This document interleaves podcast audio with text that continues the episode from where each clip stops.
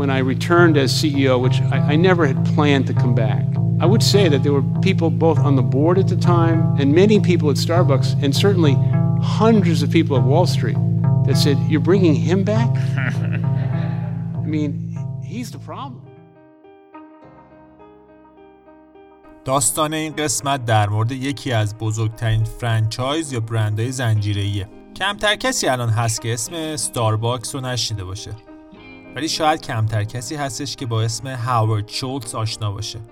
تو این قسمت با یه جوون فقیری آشنا میشیم از ناحیه بروکلین در شرق آمریکا که یه قهوه فروشی محلی تو سیاتل رو تبدیل میکنه به سومین برند زنجیره‌ای دنیا. شما رو دعوت میکنم به قسمت پنجم از سری پادکست های The Founders.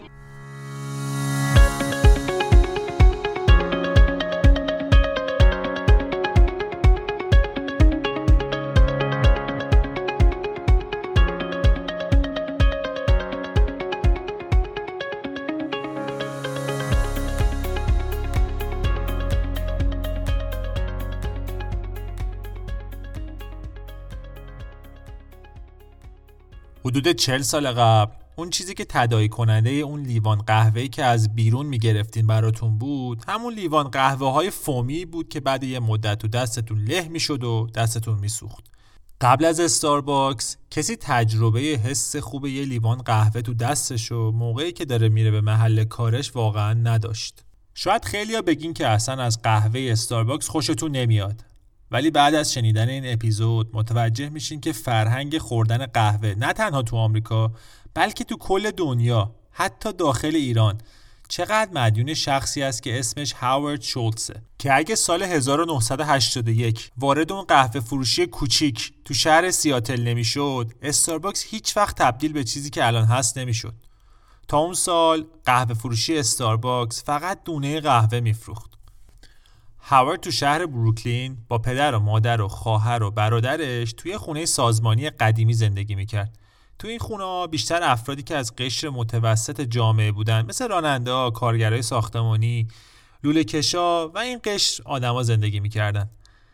هاوارد میگه همین باعث حس تعامل بیشتر آدما هم میشد، البته چون کل مجموعه یا آسانسور بیشتر نداشت و تو طول روز مجبور بودی با آدمای زیادی ارتباط داشته باشی و هم صحبت بشی. در کل هاوارد کودکی راحتی نداشت. پدرش راننده بود بعضی وقتا، مادرش هم منشی. پدرش هیچ وقت کار مطمئن و ثابتی هم نداشت که بخواد بیمه و حقوق بازنشستگی هم داشته باشه. خودش میگه پدرش هیچ وقت یک فضای کاری خوب و تجربه نکرد. اون متاسفانه سال هزار و نهصد و شصت در اثر یه حادثه سر کار زمین میخوره و معلول میشه و خونه نشین. هاوارد میگه که اون تو مدرسه دانش آموز خوبی نبود. یعنی درسش خوب نبود ولی ورزشکار خوبی بود. اون میگه ولی فوتبال خیلی دوست داشت تو مدرسه و فوتبالش واقعا از هم بهتر بود.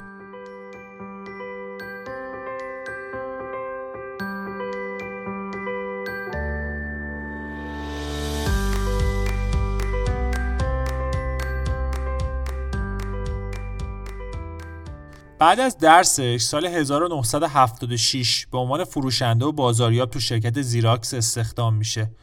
شغلش جوری بود که باید به پنجاه جای مختلف برای فروش سر میزد. واقعا کار طاقت فرسایی بود و دنبال یه فرصت بود از اونجا بره.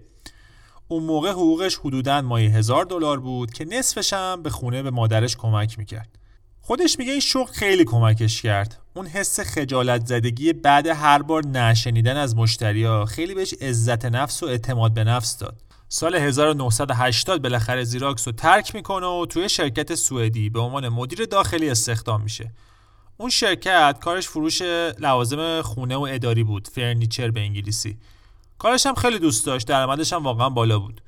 یه بار برای سفر کاری به سان فرانسیسکو رفته بود که تو راه توی شهر کوچیکی به اسم سیاتل برای فروش محصولشون به یه شرکت قهوه فروشی به اسم استارباکس توقف میکنه. میگه وارد مغازه که شد خیلی هیجان زده شد. میگه اینا داشتن یه کار خیلی خاص میکردن. اون بوی قهوه، فضای رمانتیکی که داخل مغازه بود، اون شور و اشتیاقی که کارکناش داشتن باعث شد که بخواد رئیس اونجا رو مجاب کنه که استخدامش کنه. میگه در نهایت هم بعد یک سال موفق میشه. حالا چی باعث شد اون آقا با موقعیت کاری خوب و درآمد بالا بخواد یه جای دیگه استخدام بشه؟ خودش میگه دو تا علت داشت. یکی دیگه نمیخواست تو نیویورک زندگی کنه و بچه‌شو اونجا بزرگ کنه، و دو اینکه حسی که به عنوان مشتری گرفته بود انقدر حس خاص و ویژه‌ای براش بود که دوست داشت تو اون محیط کار کنه.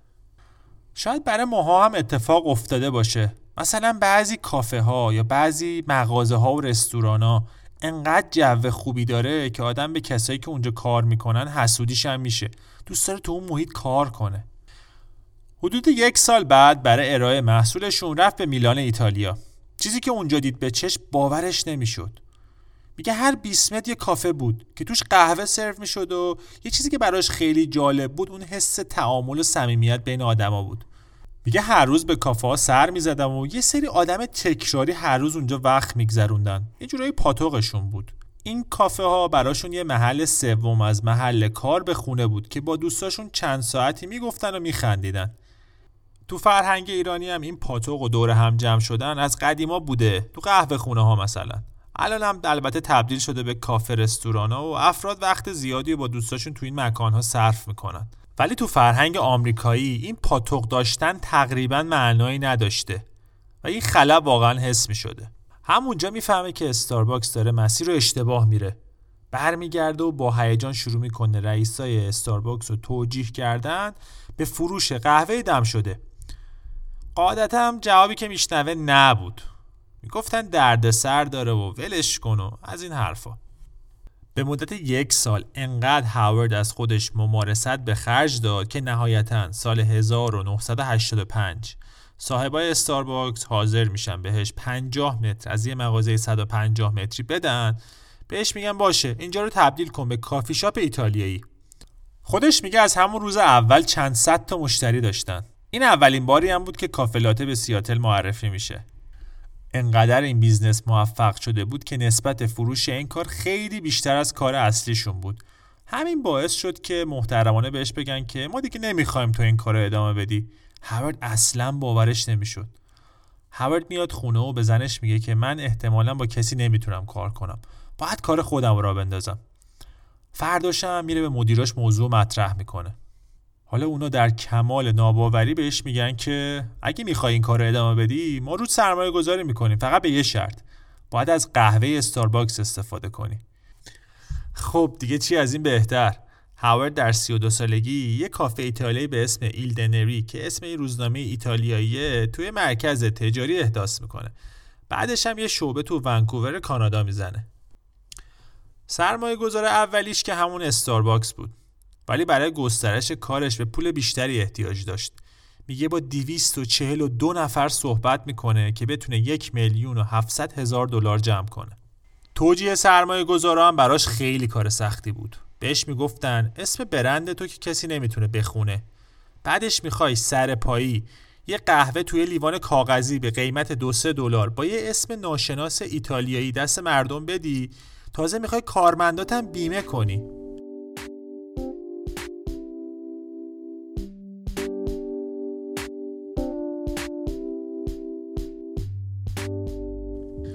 اولین شعبهش سال هزار و نهصد و هشتاد و شش را افتاد. پس اون اول هدفش این بود که صد تا شعبه بزنه.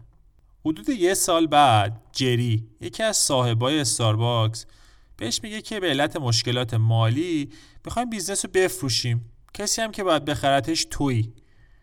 قیمت این بیزنس اون موقع سه ممیز هشت میلیون دلار بود. حدود نود روزم بهش انحصارا فرصت دادن که بیاد این بیزنس رو بخره. اون خیلی هیجان زده شده بود. البته نمیدونست پولشو از کجا باید جور کنه. خب پس تا اینجای کار هاورد شرکت ایلدنریو داره میچرخونه که چند تا شعبه داره. استارباکس هم تأمین کننده قهوه های اونه. حالا الان مجبوره که سه ممیز هشت میلیون دلار جور کنه که بتونه استارباکس رو بخره. با یه سری از سرمایه گذاره ایلدنری هم صحبت میکنه، قبول میکنن که بخشی از پولو بدن. شصت روز گذشته بود. جری بهش زنگ میزنه. میگه یه مشتری پیدا کردیم که میخواد چهار میلیون دلار پول بده. باورش نمیشد. انگار دنیا رو ازش گرفتن.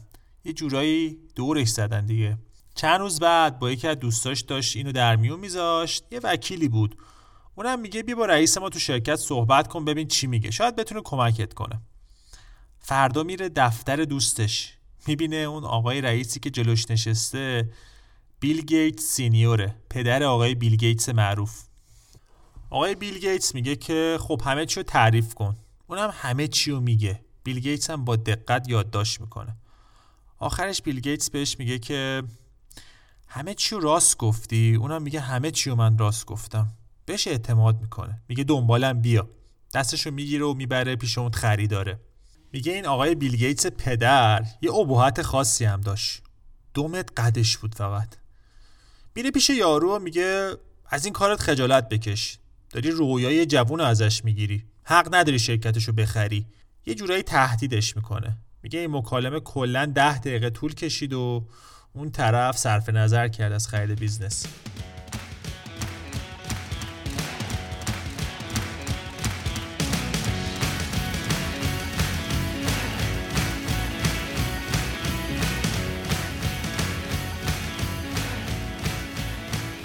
بالاخره سال هزار و نهصد و هشتاد و هفت هاورد استارباکس رو میخره. تا اون موقع شش تا شعبه زده بود. شروع میکنه به گسترشش تو آمریکا. واقعا معتقد بود اون چیزی که تو ایتالیا دیده بود تو آمریکا هم قابل اجراه. اون میگفت استارباکس تنها یه مکان واسه نوشیدن قهوه نیست. استارباکس یه محل برای تعامل بین افراد از محل کار تا خونه‌شون. هدفش هم تأسیس یه شرکت درست حسابی با سرمایه‌گذاری روی کارمندا، بخش آیتی و اینا بود. میگفت اول کار برای رشد باید ضرر کرد، لازم نیست سود کنی. هرچی بیشتر میگذشت مردم بیشتر ازش استقبال میکردن. همه دوست داشتن که استارباکس به شهرشون بیاد و شعبه بزنه.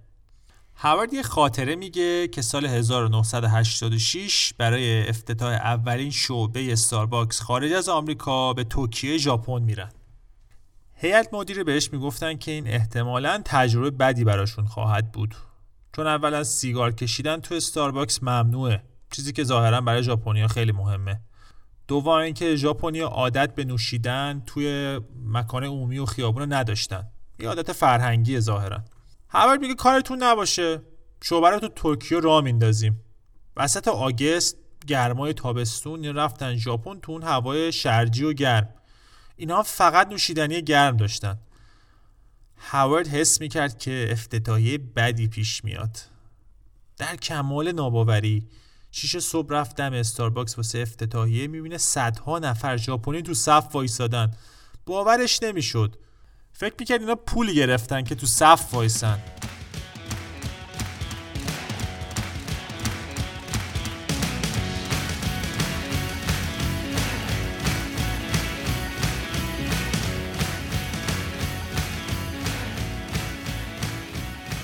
خلاصه دهه نود استارباکس شعبه‌هاش رو گسترش میده و با شرکت‌های بزرگی مثل کاسکو شروع میکنه به همکاری. تقریبا منوش هم متنوع‌تر داشت میشد. رقیبم نداشت. شرکتی بود مثل نسله، باورش بر این بود که نمیتونه رویه استارباکس ادامه دار باشه و از بین میره. اوایل سال دو هزار آقای هاورد تو چهل و هفت سالگی در حالی که درآمد استارباکس بالغ بر دو میلیارد دلار بود در سال، از سمتش کناره گیری میکنه. ازش میپرسن چرا این کارو کردی؟ جوابی که میده میگه دیگه خسته شده بودم و این کار برام تکراری شده بود. باید از این شلوغی فاصله میگرفتم. سال دو هزار و هفت سال خوبی براشون نبود. آمریکا رفته بود تو بحران اقتصادی، اینا هم سرعت رشدشون وحشتناک رفته بود بالا، شعبه‌هاشون زیاد شده بود، شعبه‌های نزدیک هم و اضافه. یکی دیگه از مشکلاشون هم بورس بود. ارزش اینا تو سهام رفته بود بالا، یه بار اضافه رو دوش شرکت بود. اصلا یه جورایی شده بود استراتژی شرکت. همین هم باعث شد که کیفیت اینا افت کنه و استارباکس تبدیل بشه به شرکتی که صرفاً براشون درآمدزایه. این فاصله داشت با هدفی که هاورد از اول شروع کرده بود این کارو. مثلا یه نکته جالب میگفت من رفته بودم به یکی از شعبه ها، دیدم که یه ساندویچ پنیر که به عنوان صبحونه سرو میشده باعث شده که کل مغازه بوی پنیر بگیره. اگه دقت کنید توی مکدونالد یا جایی که کلا شعبه دارن مثل استارباکس، بوی المان خیلی مهمیه. دوست دارن شما هر وقت که پا به هر شعبه تو هر جای دنیا بذارید یه بوی ثابت و تکراری به مشامتون برسه. این یه استراتژی مارکتینگ هم هست اصلا. سال دو هزار و هشت ارزش سهام استارباکس شروع میکنه به سقوط کردن. مجموعه این اتفاقات باعث میشه که از هاوارد بخوان دوباره برگرده به شرکت. اونم قبول میکنه. حیفش میومد شرکتی که با چنگ و دندون درست کرده بود شروع کنه به از بین رفتن. هاوارد یه سری تصمیم اساسی میگیره. حدود نهصد تا از شعبه‌هاشون که نود درصدش کمتر از یک سال پیش باز شده بود و همه رو میبنده و شروع میکنه به آموزش پرسنل. کل اینا میگه بیست و چهار میلیون دلار هزینه داشت، ولی اعتقاد داره باید این هزینه رو بده تا دوباره از جاشون بلند شن. به نظرش کارکنای استارباکس یادشون رفته بود که چجوری قهوه خوب باید بدن دست مردم. یکی از کارهای بزرگ دیگه‌ای که میکنه با ده هزار تا از مدیرای شعبه‌های جلسه و سمینار میذاره که به اونا دوباره آموزش و انگیزه بده. میگه این سمینار سی میلیون دلار هزینه داشت. پول بلیت اینا که از همه جای مختلف دنیا داشتن میومدن، پول اسکانشون، پول غذاشون، سی میلیون دلار. پس اون باید یه سخنرانی سی میلیون دلاری میکرد. چاره‌ای هم نداشت. میگه اگه درست کار نمی‌کردن، اونا تا شش هفت ماه دیگه ورشکست می‌شدن. این کارهایی که انجام داد، بعد از شش ماه جواب داد تقریباً. اوضاعشون بهتر شد. هاوارد یه جمله جالبی داره. میگه موفقیت تو هر کاری به شما داده نمیشه، باید به دستش بیاری. هر جا هم به مشکل خوردی، باید کمک بگیری. این اتفاقی بود که براشون افتاد. یه فرق عمده‌ای که استارباکس با بقیه شرکت‌های مشابه داره اینه که اولاً تمام کارمنداش بیمه سلامتن که تو آمریکا خیلی چیز مهمی تلقی میشه. دوم این که اگه بیشتر از بیست ساعت در هفته برای استارباکس کار کنن، از دانشگاه آریزونا بورسیه تحصیلی میگیرن. این یه حس صمیمیت بین کارمندا و مشتریا میده که اونا تو چیزی ورای یه لیوان قهوه و دو سه دلار پول با هم سهیمن که خیلی ارزشمنده. یه سری اطلاعات بهتون بدم در مورد استارباکس، شاید براتون جالب باشه. تا سال دو هزار و هجده استارباکس بیست و هشت هزار و دویست و دوازده تا شعبه تو هشتاد و یک کشور جهان داره. حدود دویست و نود و یک هزار تا کارمند داره. درآمد سالیانش هم بالغ بر بیست و چهار و هفت دهم میلیارد دلاره. تو منو اصلیش هم الان انواع شیرینی و چایی و قهوه سرد و گرم وجود داره.